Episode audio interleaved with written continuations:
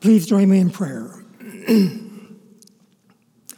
Loving God, give us the courage to walk with you. Help us to recognize you.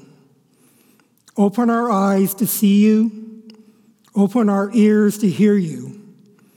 Open your word to us and set our hearts on fire for you.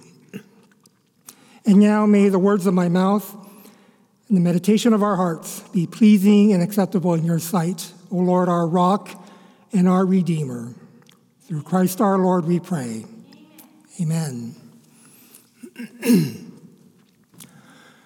well, before I begin the sermon, I want to share uh, some personal remarks. Um, many of you know that recently I was diagnosed with cancer, and I want to give you an update. Uh, I've started my chemo treatments, and my doctor has been very encouraged so far with uh, the results. So that is very good news.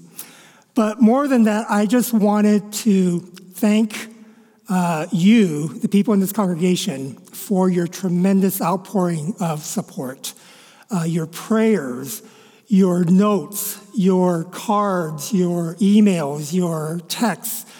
Uh, I have been sustained and strengthened and encouraged and blessed by your prayers and by your support. So thank you very much. Well, today we're going to look at the Annunciation passages in the Gospel of Luke. There are two. What's the first one? Zechariah. We just heard it read. The second annunciation is to Mary. Although both of these passages are usually read in Advent, I'd like for us to look at them again, but this time in the light of Christmas. In both annunciations, the same angel, Gabriel, comes bearing extraordinary news that is biologically impossible. I love the way Anna Carter Florence puts it. For Zechariah, the word is that his elderly wife, as old as any of the Golden Girls, in direct violation of the laws of infertility and menopause, is about to become pregnant. And for Mary, the word is that she, in direct violation of the laws of Moses and high school health, is also about to become pregnant with the Messiah, the Son of God. Biblical angels are interesting creatures. Gabriel, whose name in Hebrew means God is my warrior, is one of only two named angels in the Old Testament, the other being Michael. In the book of Daniel, Gabriel is sent to explain a vision of the time appointed for the end and later to reveal the hidden meaning of prophetic words. In Luke's gospel, Gabriel first appears to Zechariah. Both Zechariah and his wife Elizabeth are from priestly families, and we're, we're told both are righteous and blameless before God. Unfortunately, their greatest disappointment was not being able to conceive a child. Like Abraham and Sarah, their Old Testament counterparts, they have waited and waited and waited, longing for a gift from God that simply would not come. Then one day, Zechariah is going about his regular duties as a priest in the temple. And suddenly there is Gabriel standing in front of him next to the altar. The text says Zechariah was terrified and fear overwhelmed him. And the angel said to him, Do not be afraid, Zechariah, for your prayer has been heard. Later on, Mary encounters the same angel. Once again, Gabriel appears on the scene with big news coupled with those familiar angelic words of comfort do not be afraid. The big news here is that young Mary, a virgin, will conceive a son, and his name will be called Jesus. Frederick Buechner, in his book Peculiar Treasures, captures the instant just before her response beautifully in his description of the encounter between Mary and Gabriel. He writes, She struck the angel Gabriel as hardly old enough to have a child at all, let alone this child. But he'd been entrusted with a message to give her, and he gave it. He told her what, what the child was to be named and who he was to be, and something about the mystery that was to come upon her. You mustn't be afraid, Mary, he said. As he said it, he only hoped she wouldn't notice that beneath the great golden wings, he himself was trembling with fear to think that the whole future of creation hung now on the answer of a girl. In his book, there's an illustration that accompanies this entry. Uh, I think we're going to show it on the screen. And you'll see that Gabriel if you look closely, he's crossing his fingers behind those great golden wings. Because an awful lot hinged on her answer. But Mary bravely said yes to this remarkable challenge. And the rest, as they say, is history. By the way, for any youth who are listening right now, remember that Mary was closer to your age than to mine. So don't ever let anyone tell you that you are too young to do amazing things for God. Now, in comparing the two Annunciation stories in Luke's Gospel, Mary comes across as much more courageous and powerful than Zechariah. Notice that in both Annunciations, the same angel, Gabriel, comes bearing extraordinary news that is biologically impossible. Zechariah and Mary are not sure what to make of these moments of truth. And so each one asks the angel a different question. Zechariah, who at this time was alone uh, offering incense in the temple, asks, How will I know this? How will I know this? At this point, Gabriel zaps him with a mute curse that lasts until his son is born. Now, on the surface, this seems a bit odd. Why would the angel be offended when Zechariah is only asking for a sign to prove the angel's words? Zechariah is apparently punished for questioning the angel's promise that God had heard their desperate prayer and Elizabeth was going to bear a son. If you'd hoped for something, not just for months or years, but for decades, and not seen it materialize, isn't it understandable that when news like this finally came, you might be a little skeptical? And keep in mind, what was standing in front of Zechariah in that moment was not his wife in her sixth or eighth month looking especially pregnant, but an angel delivering words of promise. But let's take a deeper look. It seems to me that Zechariah is mostly concerned with having proof of this promise that he can share with the people when he comes out of the sanctuary. In other words, he's been given an unbelievable an utterly amazing piece of news, news that will bring Zechariah lots of questions and probably plenty of ridicule. And he's looking for some cover to protect himself, which shows that his question is more about him than about God.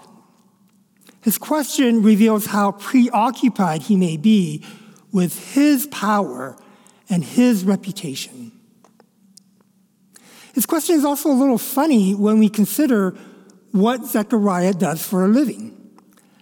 I mean, as a priest who prays every day to the God of Abraham and Sarah, is there any biblical precedent that Zechariah might have remembered when hearing the news that God will give a child to a couple in their old age? Perhaps Genesis 17, that little bit about Sarah, the pregnant golden girl? Now, Mary's question to the angel is entirely different. She doesn't ask, How will I know this? No, what's her question? Her question is, How can this be? How can this be? Notice, it's not a question about her, it's a question about the event. It's a question about the one who's going to do this impossible act. Anna Carter Florence says, and the angel is classically gagged at Mary's directness, that he's almost embarrassed and can't answer without euphemism. Oh, how? Well, how? Let's see, how? Um, the Holy Spirit will overshadow you. And Mary seems to expect that there is no way to explain this. Beyond words, God breaks in. The Word becomes flesh. She agrees. Here I am, the servant of the Lord. Let it be with me according to your word. For a girl who is about to be as unprotected as it gets in a society, that requires stoning in her case. This is astonishing. Who's going to need more proof than Mary? I mean, Joseph's going to know this child's not his. Zechariah's annunciation merely threatens his good name and his job as priest. Mary's threatens her life. Now, I have to admit, that I am more often like Zechariah than I am like Mary. I mean, I often find that it's not easy to be a person of faith today in a place like Seattle, and it would be nice to have some cover. Now, please understand, I do believe that the Christian faith is based on a solid foundation that there is sufficient evidence on which to build our faith and, as Bob Munger liked to say, to put our trust in his trustworthiness. But still, I often wish for more. I admit that it would be really helpful if God would provide us with more concrete evidence of his presence, more evidence on which to rest our faith, more evidence that we could share with a skeptical world. Unfortunately, that's not the primary way that God has chosen to operate. Tom Long makes the case that God is not present in the world as evidence. God is present in the world as promise, as the one who makes promises. God does not primarily say, Look here, do you see that? There's some concrete evidence that I am at work in the world. He says instead a much harder word. Despite the evidence around you, despite what your eyes see, there is coming a day when I will beat swords into plowshares and spears into pruning hooks. I promise you. Over against all the evidence that evil is winning, there is coming a day when those who hunger and thirst for righteousness will be, will be filled, and the meek will inherit the earth. I promise you. Contrary to the evidence you see, the Jesus you saw suffer and die on the cross will live again on the third day. I promise you. The thing about promises is that the actual evidence of their truthfulness only comes in hindsight. We can't know beyond a shadow of a doubt that a promise is true ahead of time. That is, we don't have evidence for it in the form of cold, hard facts until we actually watch it come true sometime later on, which is why faith is required. I've shared a story before. Um, Tom Long was my preaching professor at Princeton Theological Seminary. Years ago, when Tom first moved to New Jersey, he started worshiping at a Presbyterian church that was right uh, by the campus of Princeton University, much like UPC is right by the campus of University of Washington. That congregation had a rich intellectual life. There were a lot of university and seminary professors in the congregation, so it seemed like a natural place for him to go worship. Well, one Wednesday night, he was at a family night supper, and he found himself seated next to a man he did not know and they struck up a conversation. The man said to him, I don't recognize you. Uh, I've never met you before. How long have you been in this church? Have you, have you been a member long? And Tom said, Oh, no, no, not long. Uh, we just moved into town and just joined the church. How about you? How long have you been in this church? Oh, my goodness. I've been in this church my whole life. In fact, I think I may be the last non intellectual left in this congregation. And Tom said, You're kidding. He said, smiling, No, no, I'm not. Then he, then he joked, You know, I don't think I've understood a sermon that's been preached here in 25 years. But then he said, You know, I'd never leave this church. He went on to say that every Monday night, he and a few others in the congregation took the church van and they drove it up to the Youth Correctional Center in Somerville, New Jersey. He said, Sometimes we have a Bible study, sometimes we just play ping pong and, and get to know the guys, trying to bring a little bit of comfort and hope into a bleak situation. I started doing that because I thought it was the sort of thing that a Christian ought to do. But now I would not miss a Monday night because I have found that God has already gone before me and it nourishes my soul just as God promised. And then he said this You know, I have found that you cannot prove any of the promises of God in advance. But if you live them, they're true, every one.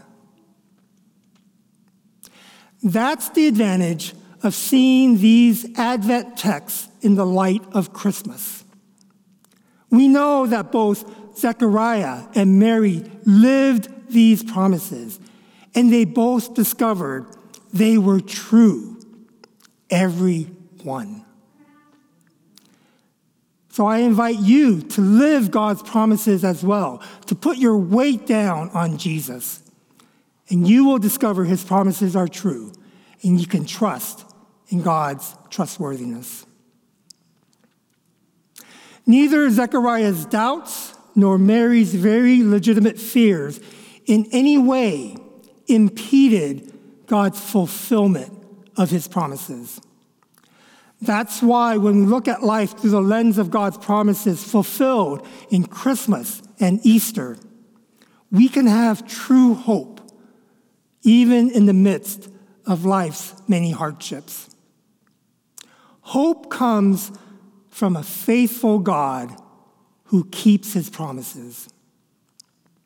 Jim Wallis says, Hope is believing in God's promises in spite of the evidence, and then watching the evidence change. Now, hope is not the same thing as optimism. Some of you may remember um, Vice Admiral James Stockdale. In fact, um, Boyd Stockdale, who was the former executive presbyter of Seattle Presbytery, was related to him. James Stockdale was a commander and pilot in the U.S. Navy during the Vietnam War. He was a prisoner of war for seven years, the most senior naval officer held captive in Hanoi. And during that time, he was regularly kept in solitary confinement, tortured, and beaten. Later, he talked about the difference between him and some of the other American captives who experienced the same cruelty at the hands of the North Vietnamese guards and who died in the prison camps. Those prisoners, he said, were optimists. They tried to look on the bright side of life. They would say, Christmas, we'll be out by then.